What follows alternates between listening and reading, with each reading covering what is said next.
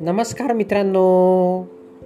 मित्रांनो मी मंगेश कुमार अंबिलवादे तुम्हा सर्वांचं वाचन कट्ट्यामध्ये मनपूर्वक हार्दिक स्वागत करतो.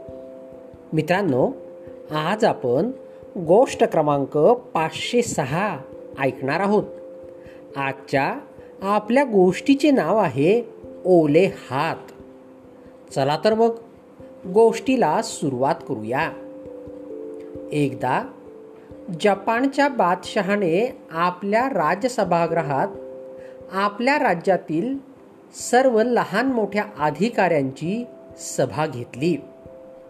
सभेला उद्देशून तो म्हणाला मी लोकांच्या कल्याणासाठी आपल्या राज्यातील नगरांप्रमाणेच खेड्यापाड्यांसाठीही वर्षानुवर्ष एवढा पैसा खर्च करीत असताना राज्याचा कायापालट का होत नाही?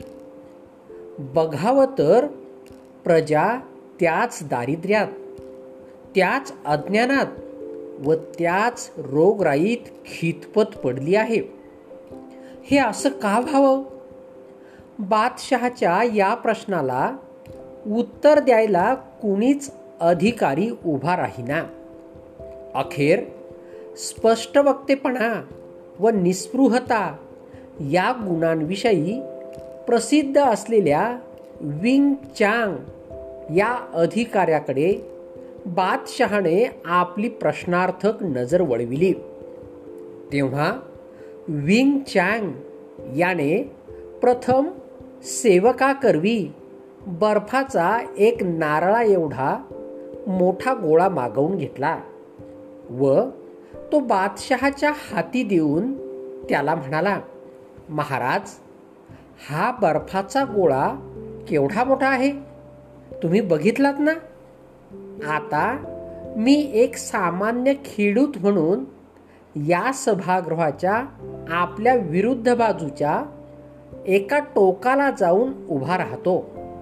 आपण हा बर्फाचा गोळा पुढल्या रांगेतल्या अधिकाऱ्याकडून मागल्या रांगेतल्या अधिकाऱ्याकडे त्याच्याकडून त्याच्या मागच्या रांगेतल्या अधिकाऱ्याकडे याप्रमाणे एकदम मागच्या रांगेत उभ्या असलेल्या माझ्याकडे पाठवा. मग मी आपल्या प्रश्नाचे उत्तर देतो. बादशहाने त्याप्रमाणे केले. त्याने तो बर्फाचा गोळा पुढच्या रांगेतल्या मंत्र्याच्या हाती दिला. मंत्र्याने तो गोळा मागच्या रांगेत बसलेल्या आपल्या वैयक्तिक कारभाराच्या हाती दिला. त्याने तो मागच्या रांगेतील जिल्हाधिकाऱ्याकडे त्याने त्याच्या मागच्या रांगेतील उपजिल्हाधिकाऱ्याकडे त्याने त्याच्याही मागच्या रांगेतील मामलेदाराकडे असं होता होता जेव्हा गोळा प्रत्येक रांगेतल्या अधिकाऱ्याकडे जात होता तेव्हा प्रत्येकाचे हात ओले करीत करीत सर्वात शेवटी मागच्या रांगेत उभ्या असलेल्या विंग चँगच्या हाती गेला. तेव्हा त्या बर्फाच्या गोळ्याचा आकार सुपारी एवढा होऊन गेला होता. तो सुपारी एवढा खडा हाती येताच तो स्पष्ट व्यक्तपणा व सचोटी याविषयी प्रसिद्ध असलेला विंगचँग बादशहाकडे धावत गेला आणि तो खडा बादशहाला दाखवून म्हणाला महाराज आपण मंत्र्यांच्या हाती देताना हा बर्फाचा गोळा केवढा मोठा होता आणि माझ्या हाती पडताना तो किती लहान झाला? हे आपण प्रत्यक्ष पाहिलंच ना? तशीच गत आपल्या सर्व कल्याणकारी योजनांची झाली आहे.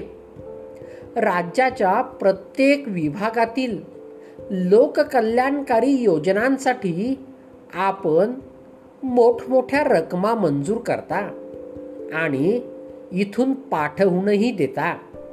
पण ती रक्कम त्या भागात पोहोचेपर्यंत प्रत्येक अधिकारी आपले हात ओले करून घेतो. आणि प्रत्यक्षात राज्याच्या त्या त्या विभागाच्या विकासासाठी नाममात्र रक्कम खर्च केली जात असल्याने त्या विभागाचा विकास तसाच मागे राहतो. मग राज्याचा कायापालट कसा होईल? आणि गरीब माणूसही सुखी कसा होईल? मित्रांनो या गोष्टीतून राजाचे डोळे चांगलेच उघडले. मित्रांनो गोष्ट या ठिकाणी संपली. चला तर मग उद्या पुन्हा भेटूया तुमच्या आवडत्या वाचन कट्ट्यात तोपर्यंत बाय बाय.